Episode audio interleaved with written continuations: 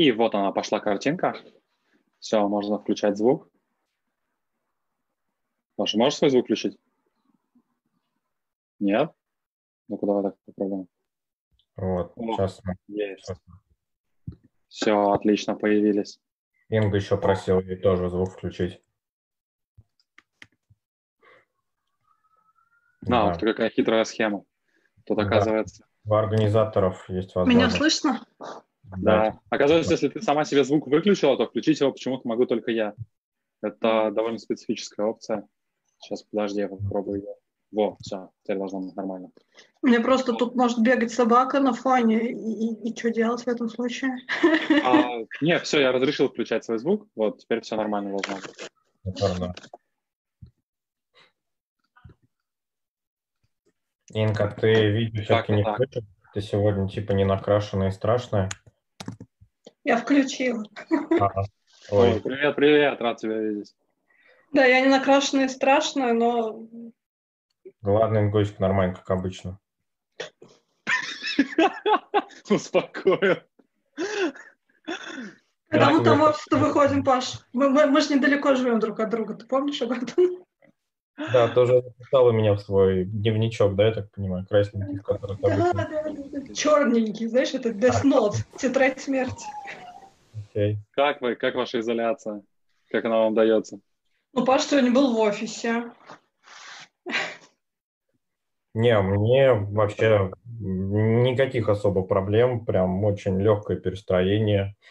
А, мне нравится то, что у меня вокруг меня сервисы все перестроились, то, что там, не знаю, тренировки можно проводить онлайн, там йога онлайн, вот. То, что, в принципе, ну, таких уж сильных ограничительных мер нету. Хочешь там в магазин поехал, хочешь еще куда-то. Вот. Есть, конечно, там ну, дополнительные всякие там приколюхи, типа там, маски одеть в магазине, чтобы тебе что-то продали. Я не знаю, как, э, как у вас. У нас вот, собственно, в, ну, по-другому никак не продадут. Вот. И все, в принципе, остальное, как, как обычно, в плановом режиме. То есть Наконец-то впервые за три года выспался. У нас в плане партнерки тоже ничего не, не, не поменялось, но связано с тем, что, в принципе, с партнерами мы работаем удаленно, но они не у нас в офисе, да? Вот, поэтому, как бы, ну, моя дислокация из офиса в квартиру ну, тоже безболезненно все прошло. Единственное, что немножечко страшно выезжать за пределы города, потому что у нас периодически сервис э, где мы должны там вводить наши персональные данные, тогда нас теоретически должны выпустить из города, периодически отваливается. Вот, и с этим есть небольшие сложности. А так все нормально. У нас вообще странная конструкция. У нас, значит, из города можно выезжать тем, у кого есть специальный красный пропуск вот, а, на машине. При этом вылетать можно, и на такси выезжать тоже можно. Я не знаю, как работает эта конструкция, как она должна сдерживать распространение, но вот так вот. То есть, условно говоря, в лес поехать нельзя, на дачу поехать нельзя, но... А, и магазины, они повводили маски, но вот так вот. Ну, то есть в продуктовом можно, а в алкотеке, например, ну, типа не обязательно. Ну, у нас Это... без маски нам ничего не продадут ни в аптеке, ни в, ну, ни в каком из магазинов. То есть, ну... Да, у нас сегодня кто-то прикол в чатике выкладывал, то, что мужик пытался в аптеке купить маску, ему не продавали из-за того, что на нем нет маски. Это прекрасно. Ну, мы подумали, что в аптеке не было масок, и они решили так отмазаться. Но... Просто да. первую маску ты должен добыть на улице в бою. Да. Видимо, да. Этот прикол проходит. Не, у нас по ограничениям выезд из Нижнего все спокойненько. Я каждый день, ну, каждую, каждые выходные езжу на дачу спокойно. То есть у нас там, конечно, стоят наряд милиции, но у нас, в принципе, ну, там, как бы максимум, что они проверяют, это вот эти QR-коды. Там у нас... А, а тебя останавливали хоть раз? Спрашивали QR-код? Слушай, меня не останавливали, но я там напуганный историями начала кризиса, когда их только ввели, там как раз-таки была эта практика, что сначала останавливали всех, а сейчас они типа выборочно, ну, скажем так, выборочно это делают. За все время, вот последние полтора месяца меня остановили один раз, посмотрели документы, посмотрели, что я трезвый, ну, как обычно. Вот, отпустили дальше, в принципе никаких QR-кодов они там не проверяли даже. Поэтому... Как этот самый фридайвинг на удаленке? А, слушай, Я всегда да, думал, что для да. этого нужна вода хоть какая-то. Ну, не, на самом деле там очень много практики, можно тренироваться без воды. А, в основном фридайвинг это же про дыхание, это практики йоги и как, как правильно дышать, ну или не дышать. Вот, поэтому, в принципе, очень многие ну, ситуации, которые тебе необходимы для прокачки, их можно симулировать на суше вообще в легкую. Поэтому у меня вот я сейчас жену записал, она там, ну, общую физическую подготовку просто для фридайверов проводит, там, растяг, растягивания всякие, там, растяжение грудных мышц и просто там ноги, руки.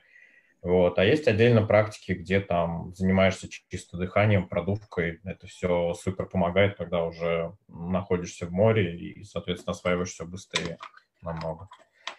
Есть какие-то метрики, показатели того, ну, как, как у марафонца там за какое время он пробежал, а что у фридайверов вместо этого? Слушай, ну, у фридайверов, ну, а, я одну ремарку скажу, для меня прям, ну, это супер просто, что я могу там осуществлять занятия, там, не знаю, с чемпионом мира по России, он, они сейчас, он сделал свою школу и проводит занятия, то есть я понимаю, что этот человек там либо в Москве, либо вообще всегда удаленно, и записаться к нему на семинар всегда стоит огромных денег просто, чтобы, ну, чтобы поприсутствовать, послушать его. А тут он три раза в неделю проводит тренировки спокойно для группы, ты можешь присоединиться, причем это делается то, что ты делаешь это из дома, и он смотрит на тебя в зуме, корректирует твою технику, говорит, что правильно делаешь, что неправильно. Это просто супер круто, и, соответственно, ну, вот кризис дал вот такой вот неожиданный профит с этой стороны, потому что в обычной жизни я бы этого сделать не смог. Вот. А то, что касается... Ну, не то, что не смог, это было бы очень тяжело по времени, просто время банально найти. А то, что касается метрик, слушай, ну, основных фридайверов там есть там 4 или 5 дисциплин, они все основаны либо на том, сколько ты сможешь задержать дыхание, просто статики, либо в динамике плавания, там, в ластах без ласт, длину в бассейне, либо в глубину вниз. Но вот человек, которого я занимаюсь, у него мировой рекорд 130 метров погружения в море на одной задержке дыхания. Это вот. в глубину. А? Это в глубину. Да, это в глубину. Вот. А, а... Ну, там же а опять, там опять... Что еще раз? А ты на сколько?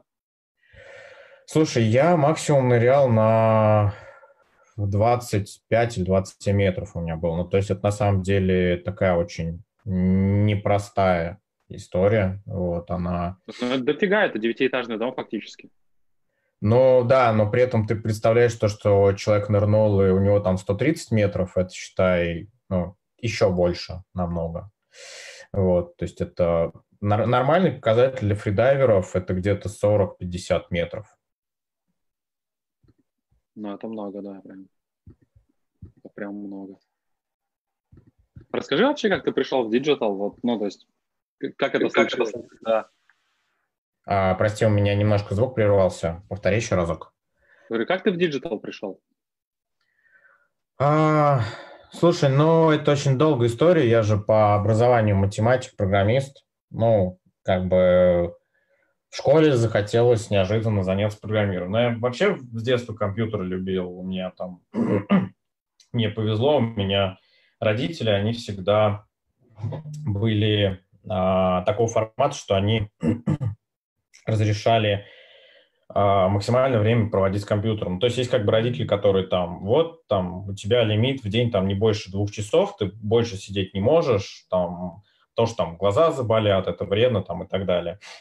Вот. А у меня родители всегда как-то были к этому спокойны, и у меня там, не знаю, с детства еще там, с четырех лет, наверное, у меня был там 86-й там э, этот э, Ой, 486 там вот эти компы старые-старые еще такие, с огромными дискетами, там первые игрушки были, я там сидел, играл, соответственно. Потом мне в школе, там, не знаю, чуть ли не самого первого классе, там, в третьем или четвертом классе там появился компьютер, модем, тогда еще вот доступ был по этим, по телефонным карточкам в интернет. Вот. И как так совпало, что в школе попались еще очень хорошие преподаватели по информатике, которые вот, ну, там, умели все грамотно объяснить, что такое, не знаю, там, двоичная система исчисления, алгоритмизацию. Ну, как то знаешь, э, привили любовь не только к тому, чтобы гамать, но и, соответственно, э, пытаться программировать на этом всем.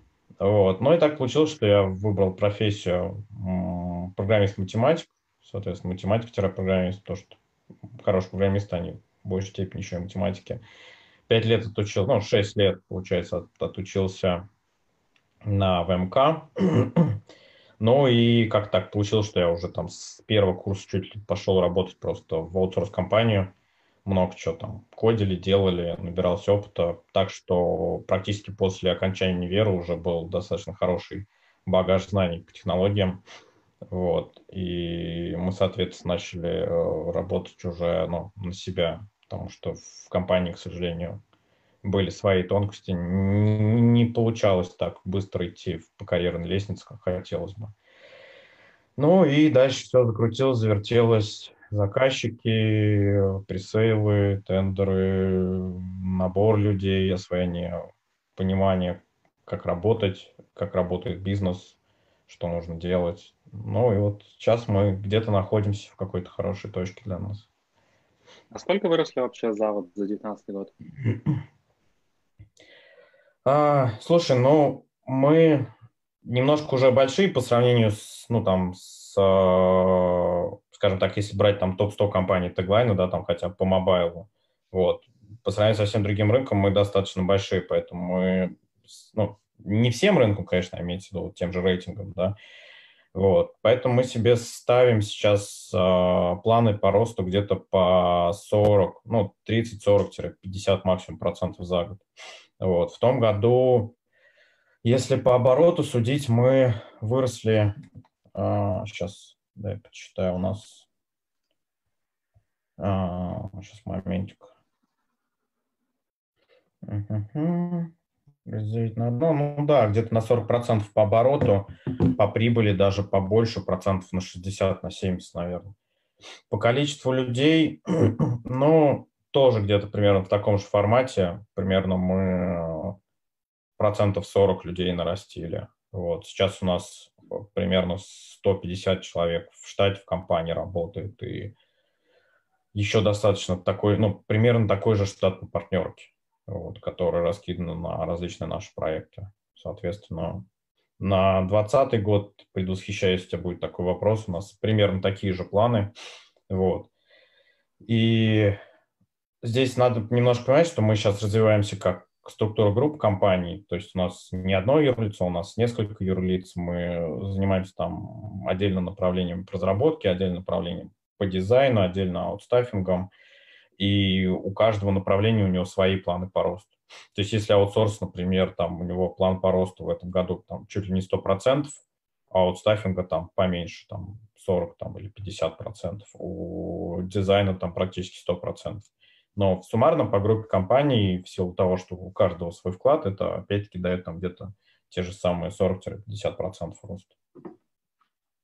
А что вообще, в принципе, источники масштабирования сейчас? Это запуск новых каких-то проектов или это какие-то дочерние, может быть, проекты? Может быть, продуктовые какие-то истории уходите? Ну, у нас есть свои несколько стартапов, которые мы сейчас делаем внутри. Ну, как несколько их там. Мы последний раз считали, их порядка 15 штук сейчас. Они все в разной степени подготовки. Некоторые из них это стартапы для внутренней автоматизации, то есть, по сути, это там наш внутренний продукт, которым мы планируем пользоваться только внутри, и, может быть, как кому-нибудь когда-нибудь отдадим наружу, а может быть и нет, пока непонятно. То есть у них не очень сильная коммерческая составляющая, но они нам нужны для того, чтобы оптимизировать наш внутренний бизнес-процесс. Вот. В основном это там проекты по допиливанию джиры, там различные там дэшборды, там, скажем так, BI-представления различных метрик, которые у нас есть в компании и так далее. А есть стартапы, ну вот прям, которые прям стартапы. Их, наверное, сейчас там штуки 3-4. Там один в области фитнеса, биохакинга, другой мы делаем что-то типа корзины покупок, ну, то есть списка покупок, для того, чтобы можно было прийти и там синхронизироваться, например, с женой, что тебе там, не знаю, картошку, капусту, еще что-то купить. Такой достаточно простой потребительский ап. Вот. И делаем небольшой инструмент для разработчиков. Скоро его тоже анонсируем у себя в соцсетях.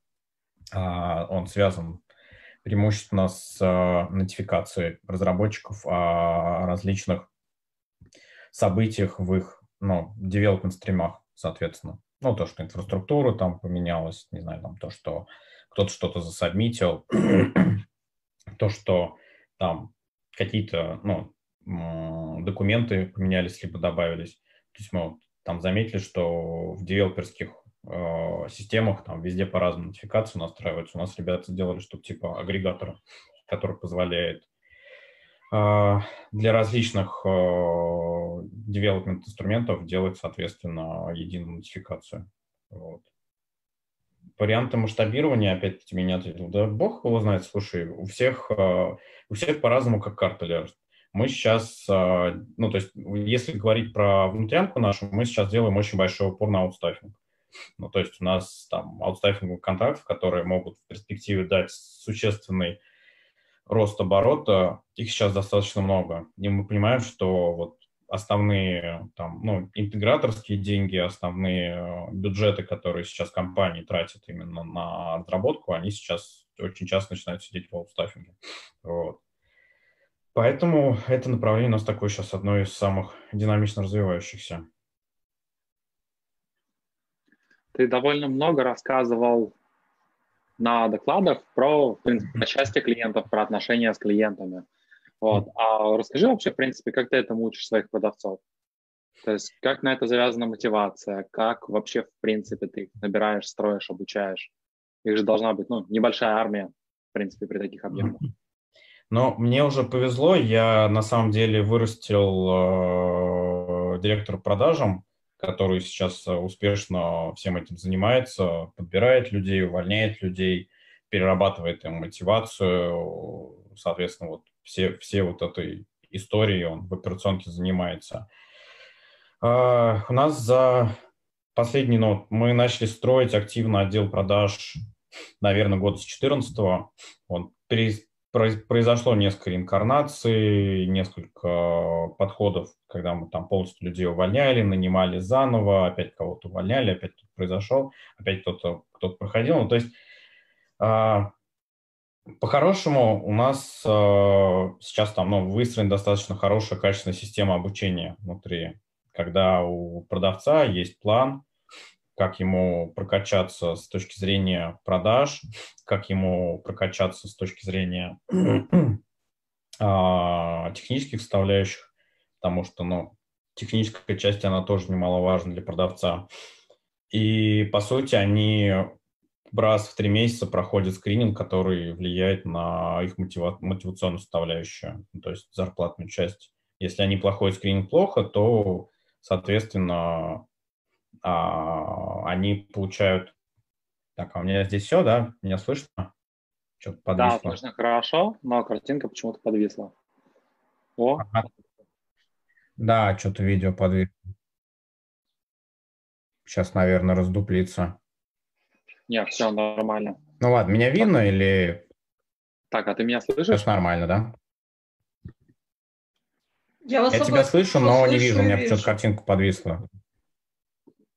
Так. А Обоих? мы тоже у тебя подвесли? Не видишь меня? Ну, то есть, в смысле, я двигаюсь? Я, слушай, а попробуй камеру. Да, попробуй камеру старт-стоп сделать, может, из-за этого, потому что бывает, Zoom подглючивает. Стримит, стримит, стримит, а потом перестает. Так, давай попробую свою, а ага, ты попробуй вот свою. Сейчас, может быть. Сейчас в итоге выясним, что проблема была в камере Инги. У меня вообще все хорошо, я вас обоих вижу и слышу. Да. Так, что помогло?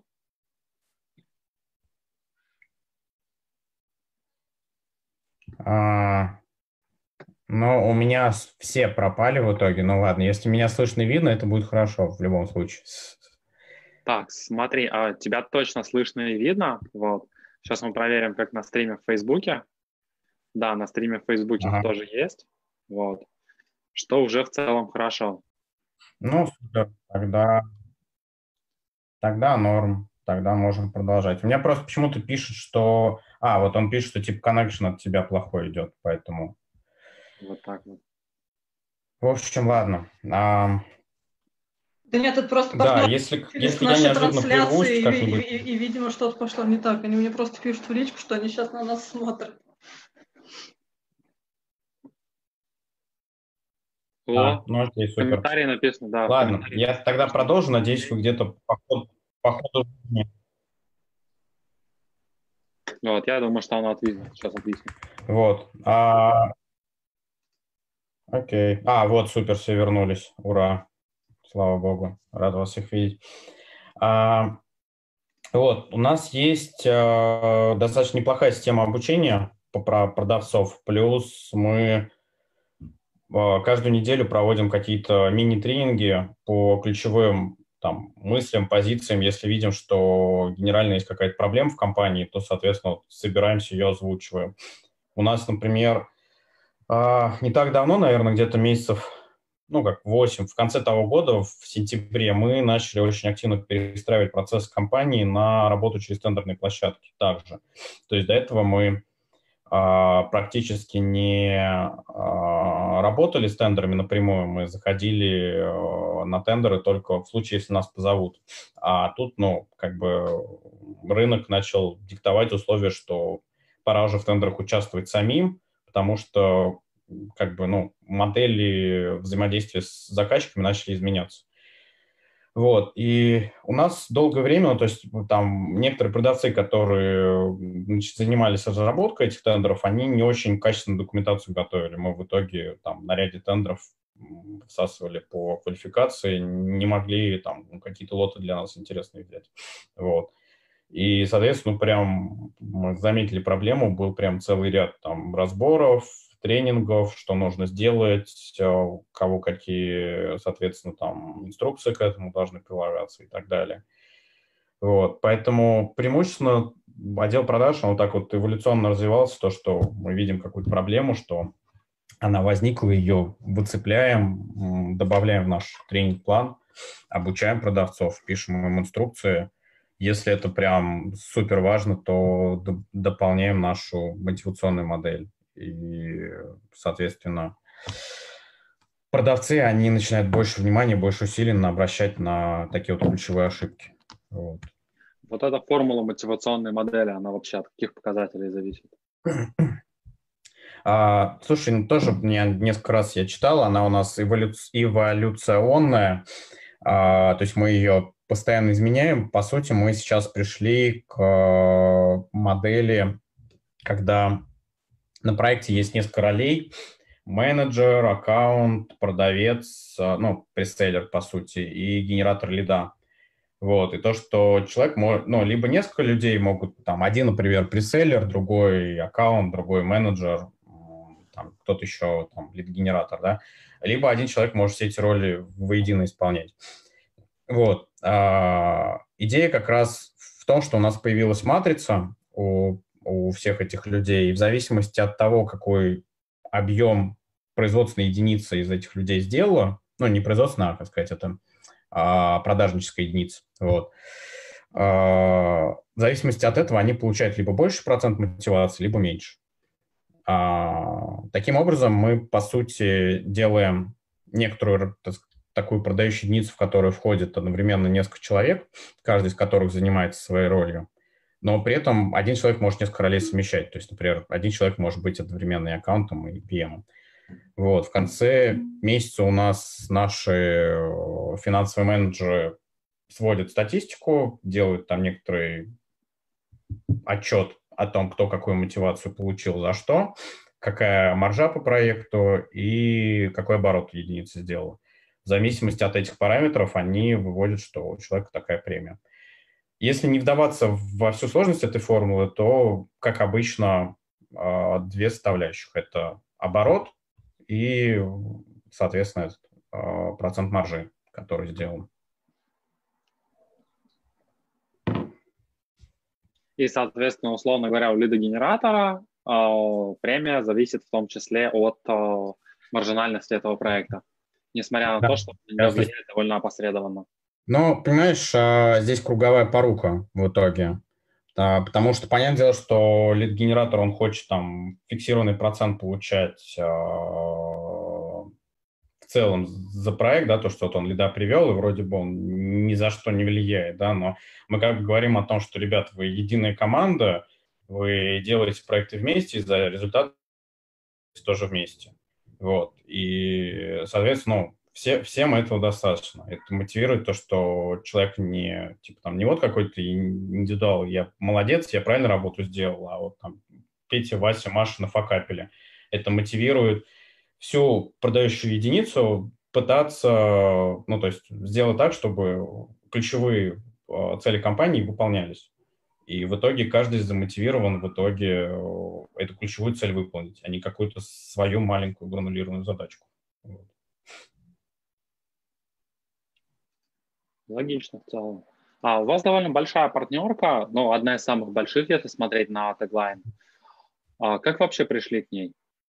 В какой момент вот возникла мысль, что надо делать партнерку? А, мы буквально сегодня общались с одним из партнеров, а, как раз-таки знакомились, он... Он задал тот же самый вопрос. Он тоже задал такой вопрос. А, не, у меня, у меня входящий просто был, сори. Вот. А, началось, ну, на самом деле все достаточно прозаично и просто. Мы там с 2017 года там полностью переработали у себя внутреннюю финансовую систему и, э, ну, скажем так, полностью выплачиваем все налоги, полностью белые, у нас там нет вообще ничего черного, мы там стопроцентный плательщик НДС налогов, всего, что только можно. То есть мы максимально себя от, этой, ну, от этого риска обезопас, ну, обезопасили. И идея в том, что когда ты начинаешь считать реальную стоимость разработчиков, ну, то есть по-правильному со всеми налогами и так далее, получается то, что внутренний штат, он может конкурировать по стоимости с партнерами, ну и наоборот. То есть на самом деле у нас на ряде проектов стоимость партнера может быть дешевле, чем стоимость внутреннего штата. Обуславливается это ну, несколькими причинами. Первая причина, если это аутстаффинг, то, соответственно, у партнера там он достаточно небольшой, у него есть там чуть больше финансовых юриди, ну, скажем так, налоговых преференций для того, чтобы сделать более оптимальный кост. Но буквально сегодня вот общались э, с компанией, там чувак на ИП, и у него все разработчики на ИП. И он, в принципе, ну, как бы из того, что он достаточно небольшой, у него там порядка там 18 человек разработки, вот. Для налоговой это, ну, как бы там достаточно небольшая компания, она не будет придираться, а он, соответственно, экономит в этом случае на налогах. Понятное дело, что если он начнет масштабироваться, там, не знаю, на сотни разработчиков, то сразу возникнут вопросы и будут проблемы. Но за счет того, что у него компания меньше, он конкурентоспособен с точки зрения цены. И в этом плане он, ну, например, его стоимость, она может в каких-то кейсах быть дешевле, чем у нас внутренний штат, с учетом того, что мы выплачиваем полностью белую зарплату и все налоговые вещи. Второй момент – это специализация, то есть мы понимаем, что мы быстро не можем расти по всем возможным специализациям, которые у нас могут быть. То есть, условно говоря, мы не суперспециалисты, там, не знаю, к тому же Bittrex, да, мы умеем делать эти проекты, но мы не золотой партнер Bittrex и там не специализируемся чисто на Bittrex. Или там, не знаю, мы не, там, не суперспециалисты по Shopify, потому что сам, или еще почему-то. Но при этом мы понимаем, что есть такие таргетные запросы. И бывает то, что есть вот когда один тип запроса, когда заказчик хочет разработать какое-то решение там на Shopify либо на Bittrex, у нас этого, этой экспертизы нет, и мы можем напрямую передать э, всю реализацию проекта на наших партнеров. Вот. У Инги сейчас, например, она может рассказать про наши стандартные решения и то, что мы этот блок у себя выстраиваем, делаем. Сейчас практически 100% входящих запросов по стандартным решениям передаем напрямую партнерам. А второй момент, когда у нас, например, заказчик приходит со сложным комплексным проектом, и ему нужна экспертиза много почему, ну там, не знаю, процентов на 80 по заказной разработке, но нужны и шаблонные решения. Вот, в этом случае мы, соответственно, понимаем, что если у нас в рамках какого-то крупного проекта нам нужно сделать там, не знаю, лендинг на тильде, а, интернет-магазин быстренько набацать на Shopify, там, бэкэнд, либо еще что-то, мы можем пойти к партнеру, и его стоимость будет гораздо дешевле нашей, потому что у него есть эта экспертиза, а у нас ее нету. В этом плане мы опять-таки выигрываем. Мы, получается, мы можем взять более дешевую цену партнера и, соответственно, предложить ее заказчику, нежели чем, соответственно, брать свою цену и, соответственно, предлагать более высокий бюджет, заказчик может не согласиться.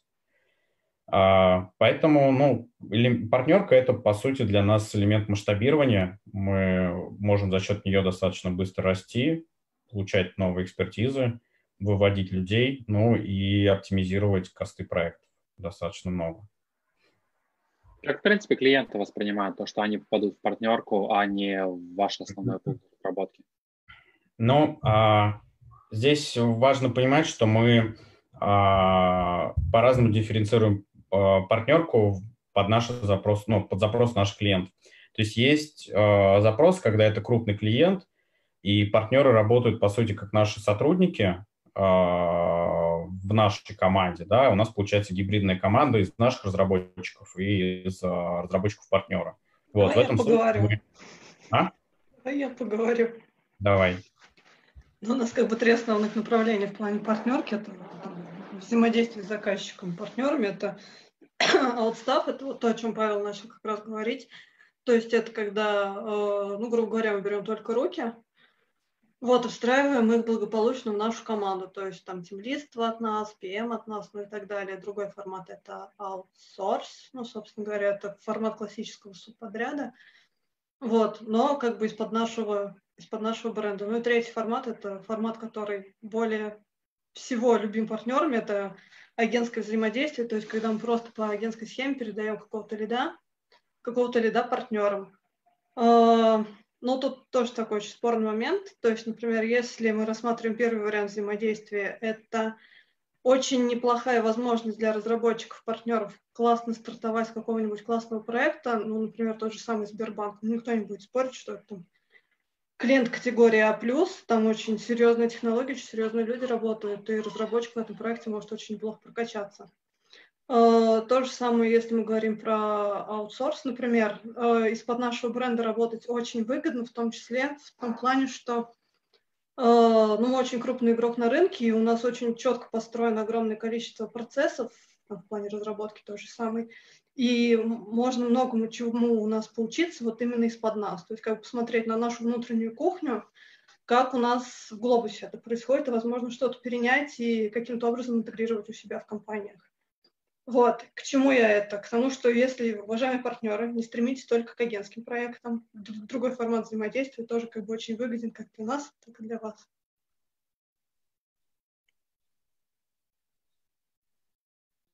То есть, э, условно говоря, а, клиенты, ну там в очень большом количестве случаев, они не знают, делается ли оно штатными специалистами или нет, и для них, в принципе, разницы нет никакой.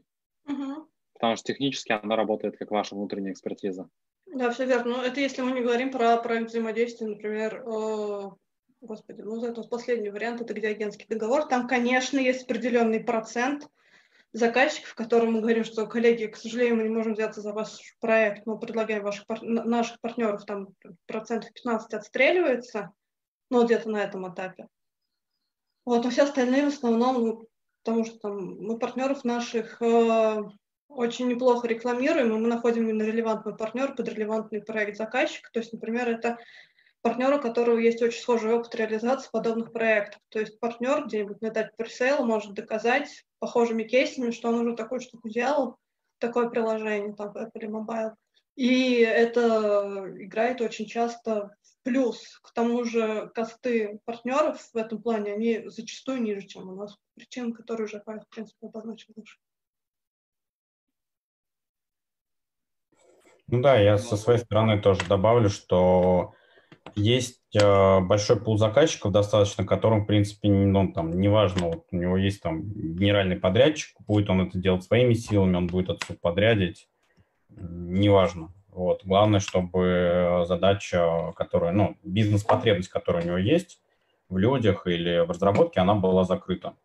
Вот. С точки зрения юридической здесь ну, тоже своя частота, потому что мы, по сути, подписываем все зеркальные идеи с разработчиками на стороне партнера, и, ну, то есть как с физиком, по сути, не только как с компанией, и, по сути, перекрываем себя от там, вопросов по информационной безопасности, по конфиденциальности и так далее. Вот, потому что в этом случае мы, ну, скажем так, наиболее чисто и грамотно работаем с заказчиком. Вот, Инга еще не сказала про агентскую схему чуть-чуть. Мы как раз уже, наверное, как год выводим блок стандартные решения у себя на рынок. Вот, он с, как раз-таки с, с, с кризиса он начал работать намного более, ну, вместе вот с этой пандемией он начал работать намного более динамично, а, по той причине, что мы опять-таки перестроили модель маркетинга и взаимодействие с рынком, мы начали давать э, больше бюджеты на рекламу, на контекст, на SEO, на email-маркетинг. Нам, соответственно, начали приходить заказчики уже не только крупные, но и те, которые а, сейчас нуждаются в переводе из офлайна в онлайн, по сути, в диджитализации своего бизнеса. Ну, за апрель-май у нас там таких релевантных запросов достаточно. И преимущественно им как раз нужен там стандартный какой-то опыт, либо разработка, разработка мобильного приложения а там онлайн-магазин, либо веб-сайт, либо там какой-нибудь там, опять-таки, онлайн-магазин только вебки там, и так далее. То есть достаточно стандартное решение, по которому у нас у большой части партнеров есть экспертиза.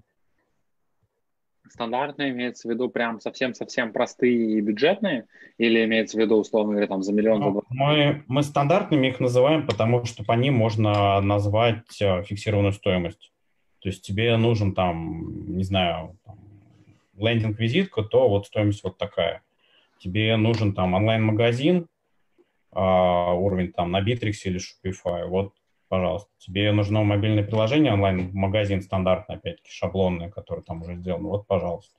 Ну и то же самое актуальный момент сейчас это с доставкой. Ну, то есть приложение по доставке еды, лекарств, это тоже достаточно стандартная история, где просто как бы, ну, интеграция происходит с какой-то внутренней системой заказчика, немножечко меняется дизайн, а вот он, пожалуйста.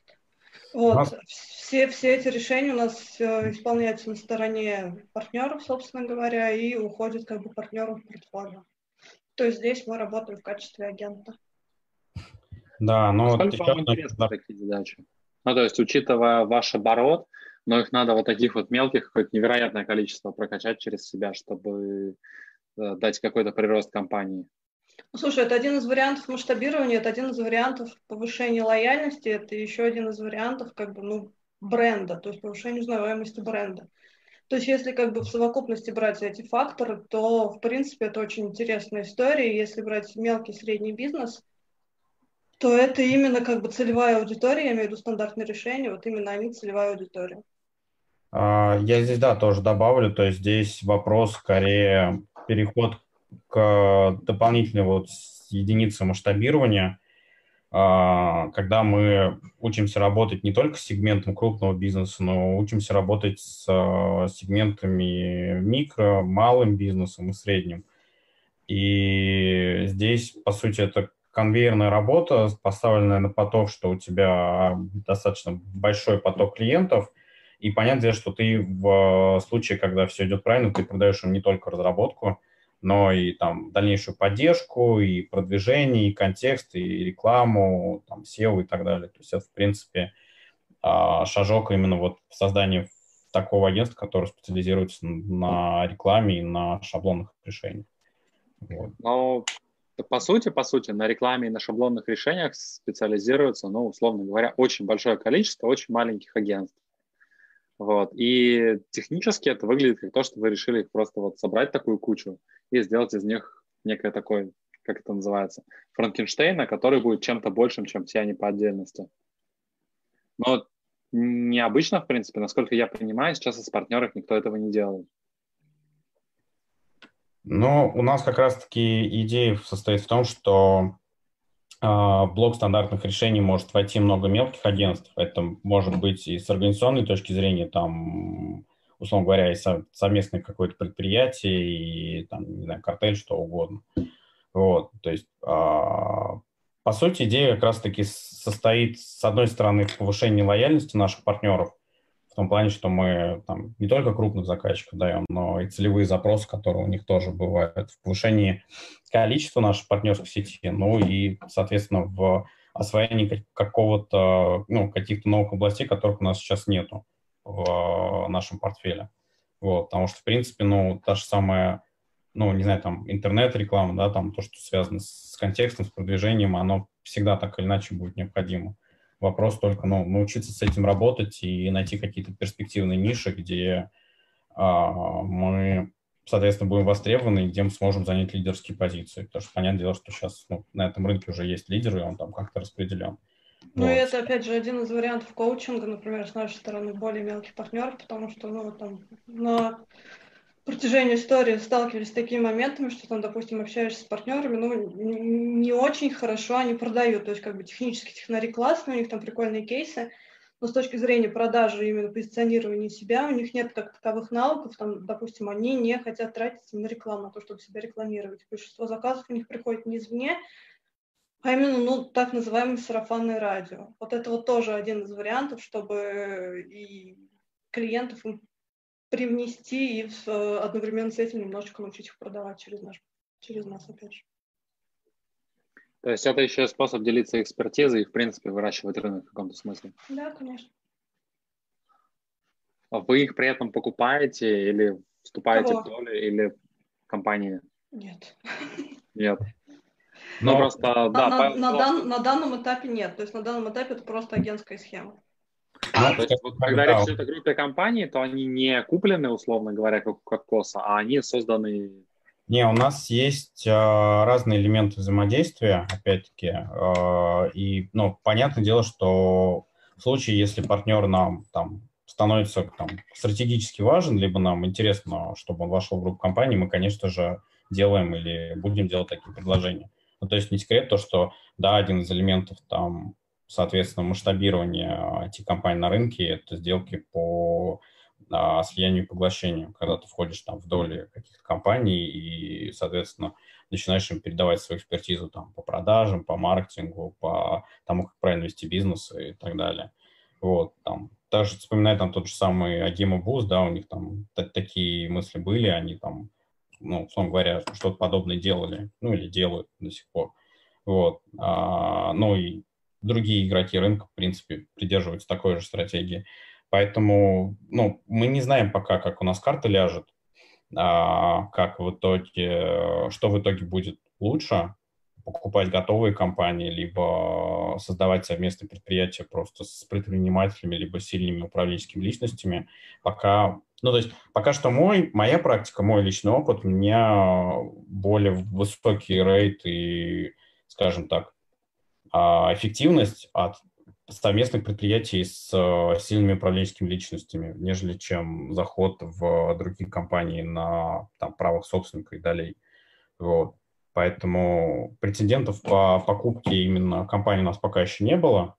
Вот. А именно взаимодействие, когда ты начинаешь взаимодействовать там, с талантливым, не знаю, там, технарем, дизайнером, там, предпринимателем возможным и так далее, они дают профит, потому что человек, ну, то есть, даже не так скажу, когда ты находишь сильного технического специалиста, ты видишь, что ты можешь из него вырастить предпринимателя, это может дать намного больше профит, нежели чем когда ты уже встретился с э, каким-то, ну, как-то выросшим предпринимателем и стараешься его переделать. Вот. Меня слышно? Да, слышно. Ага, окей. А расскажи про Елиджин, если это возможно. Или Елегион, как правильно? Елегион. А что сказать? А, насколько я понимаю, у вас что это? Это объединение или вы их купили? И зачем? А, ну, слушай, насколько возможно рассказывать такое публично, конечно. Ну, смотри, мы а, пока детали по сделке с а, Легионом в открытую не озвучиваем, потому что мы а, по параметрам ну, до сих пор в некотором а, в некоторой стадии переговоров с собственниками, чтобы финально все утрясти. Вот. В рейтинге Сейчас... вы уже как альянс отмечены, да? Как... Да, мы в рейтинге как альянс, мы делаем совместные проекты, у нас идет э, коммуникация с точки зрения продаж, э, соответственно, там мы используем их ресурсы, они используют наши ресурсы. У нас э, идет взаимодействие по пиар-стримам, то есть регулярно рейтинги, какие-то маркетинговые активности, соответственно, пиарщики у нас в регион что-то согласуют. Вот. И, соответственно, идет э, взаимодействие по ресурсам. То есть, если им там нужен кто-то в Москве, нам нужен кто-то в Питере, мы, соответственно, работаем, обрабатываем все эти дела. С точки зрения а, ну, дальнейших работ, да, я уже говорил о том, что у нас глобус, он одной ногой торчит в аутстаффинге.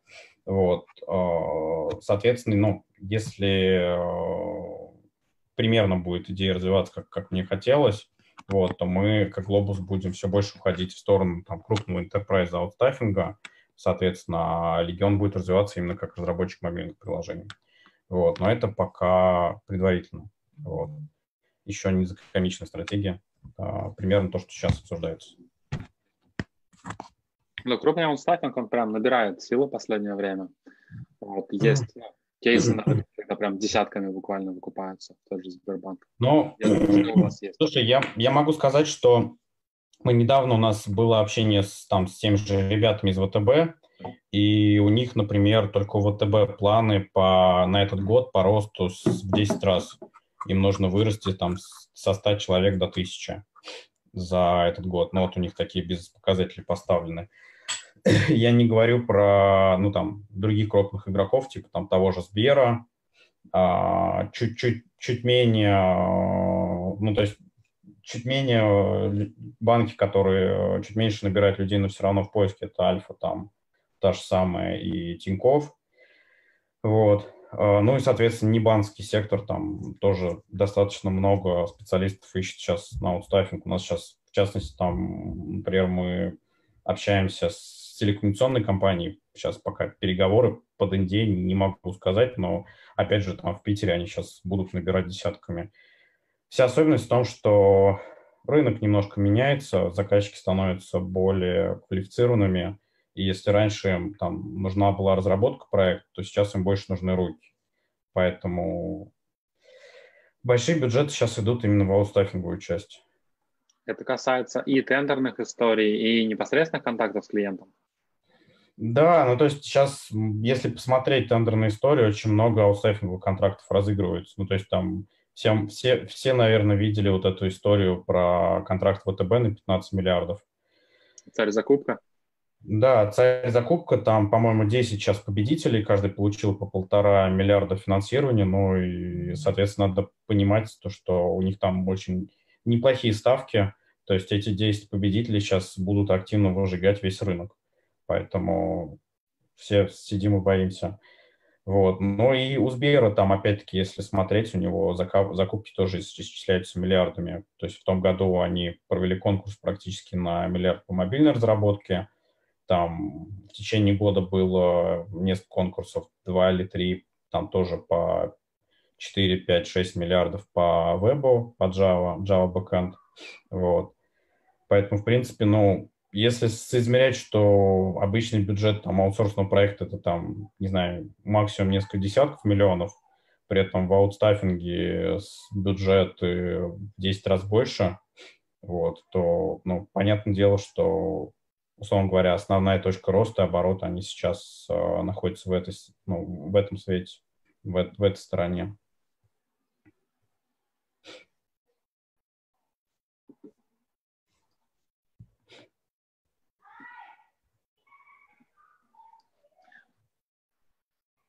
Расскажи про скрепку. А, я знаю, что у вас был проект по юридической поддержке для студий. Интересно, зачем он вам? Ну, то есть, как бы, понятно, что денег он особо не принесет, вот, а, ну, по крайней мере, он не принесет столько денег, сколько было бы интересно вам в этом масштабе. Uh, да, у нас uh, скрепка изначально задумывался как uh, юридическое лицо, которое обслуживает компании внутри группы, соответственно. И идея, опять-таки, ну, идеи их, до, их до, достаточно банальные, их две. Первая идея – это обслуживание своих компаний. У нас сейчас порядка там четырех или пяти юридических лиц, у всех разные направления, разные задачи и с точки зрения учета это проще. А второе – это, опять-таки, повышение уровня лояльности наших партнеров. То есть идея стоит в том, что у нас накопилась достаточно неплохая экспертиза по юридической части в IT, и мы, в принципе, готовы ей делиться там, прежде всего с компаниями внутри нашей партнерской сети. Поэтому ты правильно сказал, там денег практически никаких нету, а все, что мы, ну, здесь опять-таки цели две, это повышение лояльности и ну, там, некоторые чуть более простой для нас а, управленческий учет. Ну и, Паш, забыл сказать, в рамках скрепки мы разработали новый продукт, тендерный продукт. Это как бы, ну, продукт, который позволяет студиям, в том числе нашим партнерам, а, отслеживать релевантные именно для них тендеры а, и в случае необходимости, собственно говоря, на них подаваться. То есть там как бы есть три, грубо говоря, градации – это поиск тендеров, это сопровождение и ну, вот то, что мы как бы внутри себя называем такой вот тендерный аудит. То есть посмотреть документы, которые есть у студии на текущий момент, в необходимом виде их подготовить, собрать, чтобы ну, они там близкой доступности были на случай появления тендера. Вот, ну и, собственно говоря, при помощи нашего тендерного специалиста также можно подать документы и успешно поучаствовать в тендере, если, как, например, у небольших студий подобной экспертизы нет. Довольно интересный кейс на самом деле. Потому что, в принципе, при первом выходе в тендер, да, есть, ну, там, не знаю, вещей 500, которые надо знать, понимать и пару раз обжечься на них. Ну да, у нас как раз этим продуктом заведует человек, который там уже несколько лет этими тендерами занимается, знает все подводные камни и достаточно успешно проводит как и скрининг, так и успешно помогает в подготовке документов в части в тендерах. Вот, так что если кому-то интересно, пожалуйста, обращайтесь. Наверное, на стыке двух предыдущих вопрос был бы, а как защищаетесь от хантинга? И защищаетесь ли? Мы понимаем, что хантинг неизбежен, и скорее закладываем у себя ну, некоторый естественный процент оттока специалистов, то, что мы будем опять-таки их учить, обучать, а, соответственно, ходить на рынке и так далее. Это заложено. Ну, да. У нас ну, также есть курсы в исполнении постоянного специалистов, то есть там как бы, ну, что, чтобы... То есть вы их скорее выращиваете, чем пытаетесь где-то перекупить, условно говоря. Ну, мы используем все модели, как я сказал, уже в силу того, что мы пытаемся...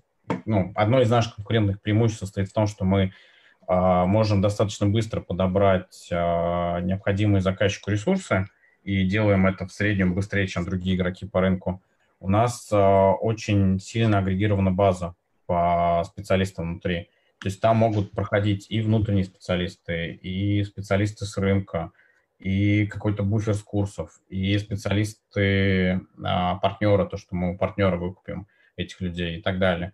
То есть мы стараемся максимально сильно у себя аккумулировать рынок для того, чтобы в зависимости от потребности заказчика предоставить ему там, оптимальное решение задачи быстро. Вот. Ну, то есть, в принципе, вариантов какой-то юридической защиты от того, что они его завтра переманят, их ну, не придумаешь. Нет, была одна практика. Практике, да. Была одна практика, я помню, кто-то в том, в том году показывал, выкладывал пост о том, что судился с крупным заказчиком, и его даже апелляцию рассмотрели, но потом он в итоге все равно проиграл. То есть, а, может... все-таки проиграл в итоге? Да, у нас юрист специально отследил это дело, я сбрасывал как раз этот прецедент. И в итоге, когда рассмотрели вот уже во второй инстанции, опять-таки суд стал на сторону заказчика. А, здесь особенность в том, что у нас есть ну, трудовой кодекс, и ты никак не сможешь там цепями приковать а, разработчика к а, своему рабочему месту. Есть практика крупных компаний, там, не знаю, это тех, тех же самых, того же самого IBM, там, ну, Enterprise, да, когда они, по сути, разрешают разработчику уволиться, но у них есть что-то типа а, подъемочных, подъемных денег, которые они выплачивают, когда разработчик приходит в компанию. Ну, условно говоря, там, не знаю, за переезд в Москву, на закупку оборудования и так далее, там выделяется определенная круглая сумма денег, например, там несколько сотен тысяч рублей. И в случае, если разработчик покидает компанию преждевременно, то есть достаточно э, быстрее, чем у него истечет какой-то там срок по контракту, он обязан эту сумму вернуть. Вот, так, такие, ну, мотивашки, они, в принципе, есть у крупных заказчиков внутри. Это одна из, один из способов мотивации, ну, такой, не мотивации даже, будем говорить, а стимуляции того, чтобы разработчик не смотрел на сторону. Вот. Но таких, таких извращений довольно много можно придумать. Ну, типа там, начиная с платных курсов, там, которые оплачиваются при условии там, каком-то, Ну и заканчивая годовыми премиями, которые там не платятся, если человек год не доработал. Ну, у нас... Условно говоря, у него есть там Юрьев день такой, да, в который он может уйти. Да, то есть с точки зрения, э, с точки зрения денег здесь э, всегда э, можно придумать кучу элементов именно вот стимуляции для того, чтобы застимулировать человека там оставаться на проекте как можно дольше. Но есть другие краеугольные камни, а, не знаю, когда, например, это, это начинает работать наоборот против тебя, когда, не знаю, там человек, например, работает, работает, работает, потом а, раз там зафакапил, его хочет уволить разработчик, заказчик, он там не приживается, и ты не знаешь, как, как, как, как вот с ним уже диалог вести, потому что он там на других проектах он там собеседование проходить не хочет, увольняться он не хочет, а текущий заказчик его тоже видеть не хочет. И ты себя ставишь, ну, наоборот, в другую ситуацию, когда ты человеку вообще никак уволить не можешь, и ты сам себе еще эти руки ну, сильнее завязал. Поэтому мы здесь придерживаемся такой, ну, очень демократичной позиции, то, что если ну, человек не захочет работать, ему будет неинтересно, у него есть какие-то более интересные предложения по рынку, ну окей, мы проще заложим все ну, там, негативные факторы, которые у нас могут быть, там, процент оттока, процент перенайма разработчиков в свою ставку, и будем работать так, чем ну, как бы пытаться как-то приковать э, сотрудника золотыми цепями и сказать, что, что ты отсюда уйдешь только если вот выполнишь вот ряд вот этих событий. Вот. Мне кажется, это более правильно и более человечно все-таки. Ты довольно много рассказываешь про разработчиков. Вот, но по сути в проекте участвуют там проекты, бизнес-аналитики и вот, ну, целое там тестировщики, возможно, там технический писатель, вот это все. Вы держите на своей стороне или это на стороне заказчика, потому что, ну, вы больше продаете людей, чем ну, на самом деле у заказчика есть запросы на продуктовые команды, когда ему нужны и аналитики, и техписы, и дизайнеры, и тестеры, и все-все-все. Вот, поэтому здесь в зависимости от потребностей заказчика чаще всего. А особенность просто рынка в том, что рынок разработки, он такой наиболее жирный, то есть там бюджеты намного больше. А с точки зрения там аналитиков и всех остальных техписов, тестировщиков немножко меньше. Ну, как бы есть отдельно рынок по тестированию, когда вот есть тендер и нужны чисто тестировщики, но мы пока туда не залазим, не идем. Вот. Если, если смотреть всех остальных администрирующих проект, то это, ну, намного меньше процент, чем разработка. Поэтому я просто в разговоре опускаю. Но, конечно же, она есть в компании. И тестирование, и проектный офис, и, соответственно, с отдельным направлением по дизайну и так далее. И вы, соответственно, если речь идет о партнерке, то вы у партнерки покупаете не только кодеров, но и, соответственно, да, конечно. Всю, всю некодирующую команду. Но у нас есть даже так, такие кейсы, когда мы покупаем в партнерке аналитика, например, а сами представляем разработчиков. Бывает наоборот. Когда мы, например, у нас есть свободный аналитик, он зашел на проект, все сделал, а разработчики берутся из партнерки. То есть здесь, ну, я говорю, здесь выигрывает чаще всего а, скорость плюс а, что, что в итоге оказывается более финансово эффективно. Ну, я текущая ситуация. То есть, например, если у нас на текущий момент все аналитики заняты, нам очень выгодно и целесообразно обратиться к партнеру. Да, корректно. Логично, абсолютно, потому что обычно, когда идет речь о партнерке и о покупке каких-то рук, то речь идет именно о руках, которые кодят, а не тех, которые... У нас очень глубокая интеграция партнерки производства. То есть, как бы, ну, у нас там, на ряде проектов можно встретить людей абсолютно из разных команд и абсолютно с разным стеком технологий. Ну да, я говорю, под, что... Под, под разные, опять же, задачи. Да, есть какая-то внутренняя, есть какая-то внутренняя мега-система, которая всех трекает и позволяет все это учитывать? Да, Jira называется. Redmine. Отличная система. Ну, потому что, скажем так, среди Bittrex разработчиков принято делать свою из Bittrex 24 и собственных рук. У нас внутренняя система учет партнерки на Bittrex 24. Ну, на базе Bittrex 24. То есть мы там что-то допиливали для, для там, удобства моего и девочек с партнерки. И у нас отдельно еще... До самописили. Вот, но... отдельно, еще, отдельно есть еще системы, которые ведут различную статистику и учет, аккумулируют знания вообще из, из всех подсистем. То есть у нас там есть система, она сейчас она раньше называлась Girostat, потому что она аккумулировала статистику и метрики только чисто из, Jira. Но сейчас туда добавляют данные из Bittrex, добавляют данные из Redmine. По сути, там ну, можно как раз-таки различные диаграммки увидеть, потому насколько маржинальный проект в моменте, кто загружен, кто не загружен, какие настроения у людей, кто когда работал, кто отсутствовал, кто, кто в нашем штате, кто в партнерке. Вот, ну, это как раз один из продуктов, которые мы как бы пилим для себя, один из... Ну да, то есть он, он внутри группы компаний, мы пока вот не знаем, выводить его на рынок или пока чисто под себя оставить. Ну, такое, чем, чем больше компания, тем больше внутренних продуктов нужно для ее жизни. Ну, по сути, это просто упрощает жизнь многих людей. Они просто могут делать, а, просто могут делать какой-то набор пул работ быстрее. За счет ну да, и гораздо удобнее, если все консолидировано где-то в одном месте можно взять, чем там лазить по целой куче систем учета, добавляя к этому Google таблички и еще доставая какую-то информацию из Bittrex 24. Вероятность того, что что-то где-то на пути вот это все потеряется, крайне велика. Если это все в рамках одного продукта, то это гораздо удобнее. Там, в плане учета и в плане ну, просто удобства. Ну, постепенно вы дорастаете до того масштаба, когда, когда вас нужно автоматизировать, и уже у вас это без автоматизации, условно говоря, не заработает. Угу. Но мы уже этим занимаемся, причем, наверное, года два просто. Мы пока это пилим внутренними ресурсами. У нас пока достаточно мало прецедентов, когда мы именно партнеров понимаем, потому что там проблема скорее в том, чтобы передать достаточно большой уровень контекста внутри компании. Это займет время, вот, нежели чем там разработчики, которые уже знают внутри, что как работает, и они просто делают чуть быстрее.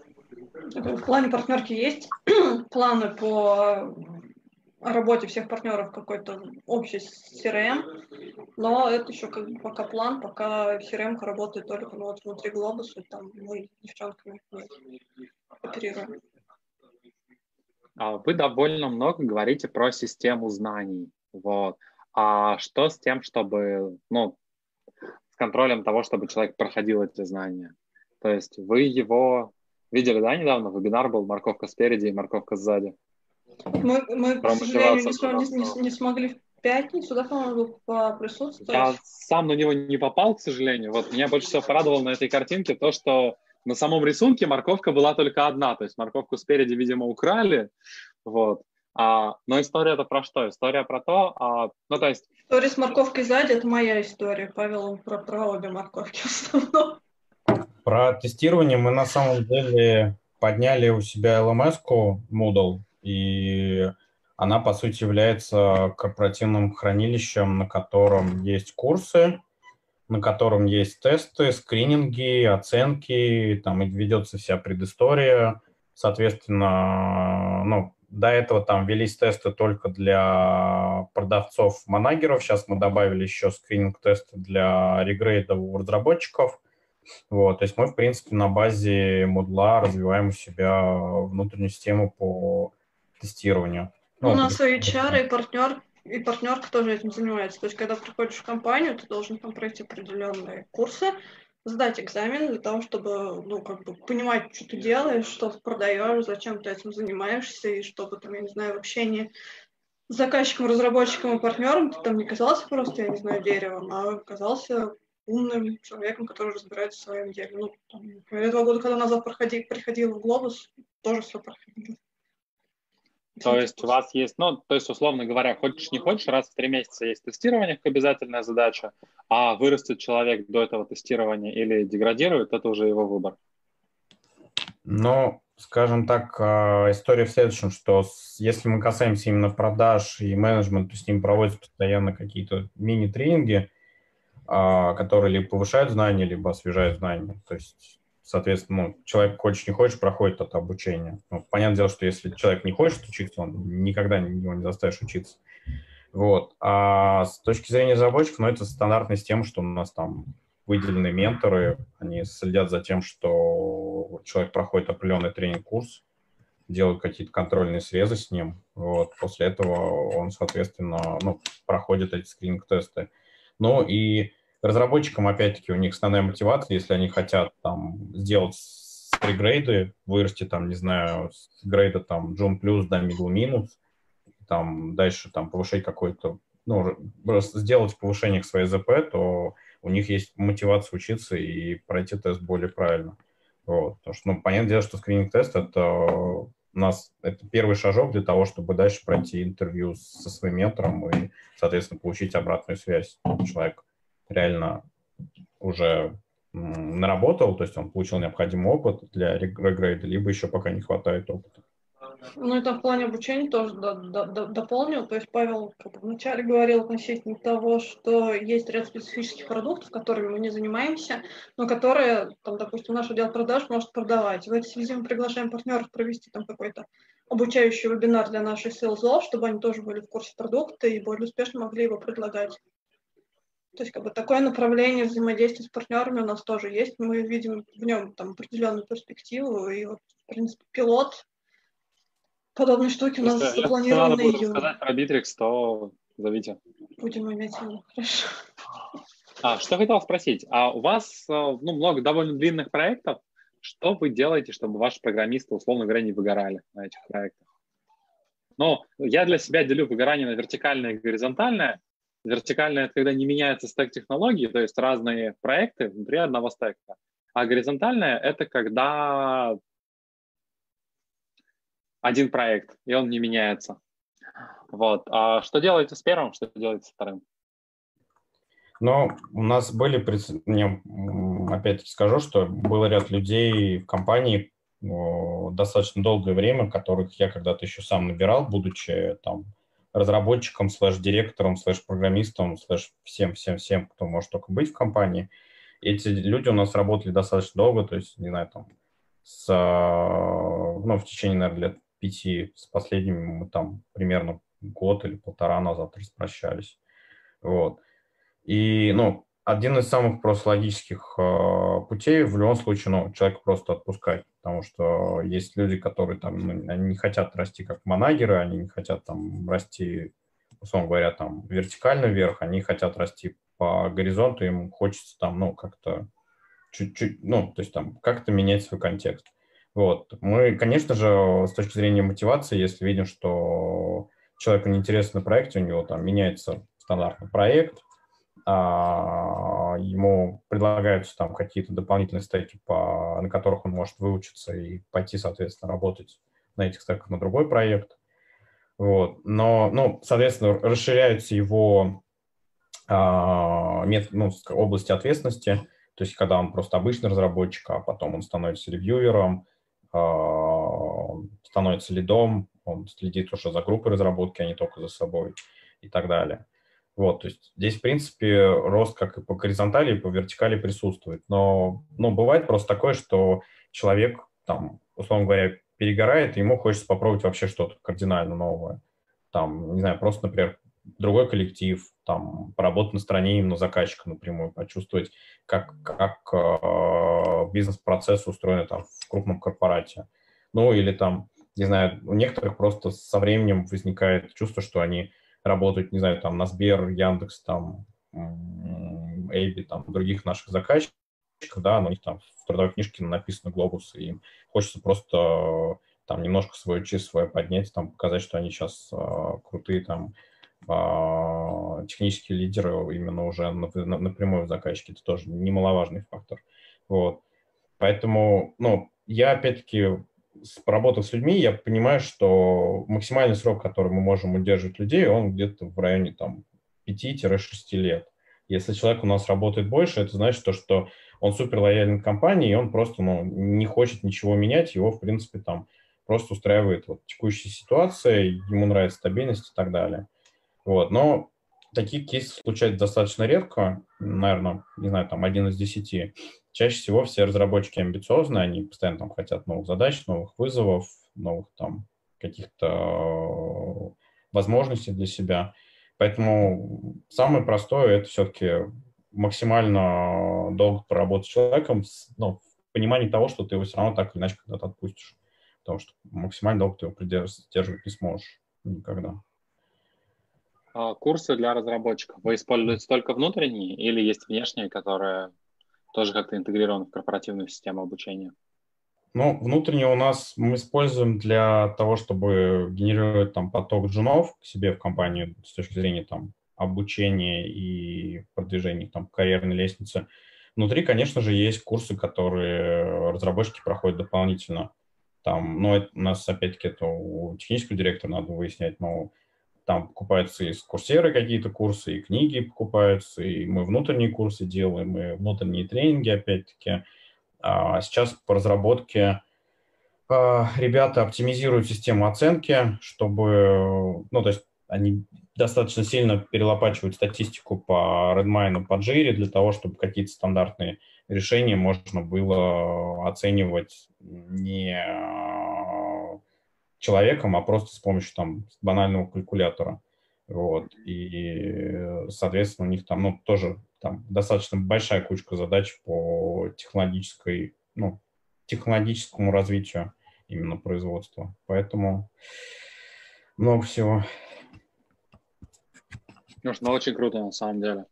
То есть вот гигантский пул задач, даже и начиная там с клиентских, и заканчивая внутренними по автоматизации, по развитию. Ну да, я просто здесь скажу, что каждый человек, у него есть какие-то циклы, когда, ему, когда он работает в одной сфере, ему хочется попробовать что-то кардинально новое. У нас есть куча разработчиков, ну, старичков, кто ушел из компании, они очень долго работали в аутсорсе, и им захотелось просто вот быть частью продукта. Не быть э, на стороне подрядчика, а быть именно в продукте и разрабатывать продукт. И, ну, это их право, то есть мы, мы очень, ну, то есть мы сохраняем дружеские отношения со всеми и, соответственно, просто отпускаем человека.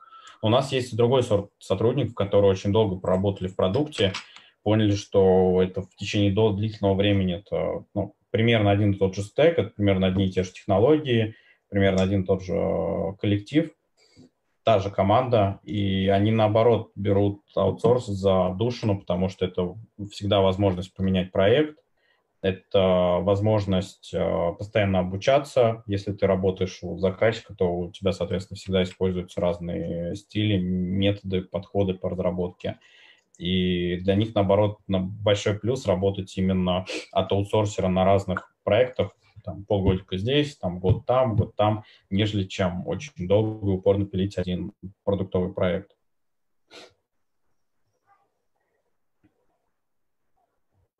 Тоже решение, тоже решение. Так, у меня вопросы закончились на самом деле. Их было довольно много, вот, и mm. все раз ты на все ответил. Вот. А очень круто, на самом деле. Вот, ну, ты понимаешь, что есть некая такая, как это назвать, компания по развитию своей компании практически. Ну, да, у нас достаточно много далеко идущих планов, поэтому подписывайтесь на нашу группу, ставьте лайки, следите за нами. Знаешь, про что я не спросил? Да. Про конференции. А, точка G, да? Или про что? Ну, и, ну и партнерское мероприятие у нас. У вас, да, в первую очередь а. партнерское. Вот, Паша, в первую очередь партнерское мероприятие.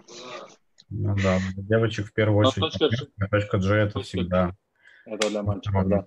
А, партнерское Она... мероприятие – это мероприятие, которое мы организуем для, собственно говоря, партнерской сети Globus Community. Проводится оно на текущий момент раз в год. В этом году мы вообще сделали классно, мы собрали людей на целый кемп. То есть там у нас конференция была, ну вот грубо, если посчитать, около трех дней. Мы все собрались в Сочи.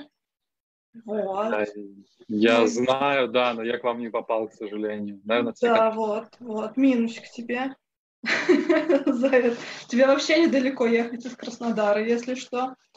Но мне, как это сказать, мне ближе, но дольше.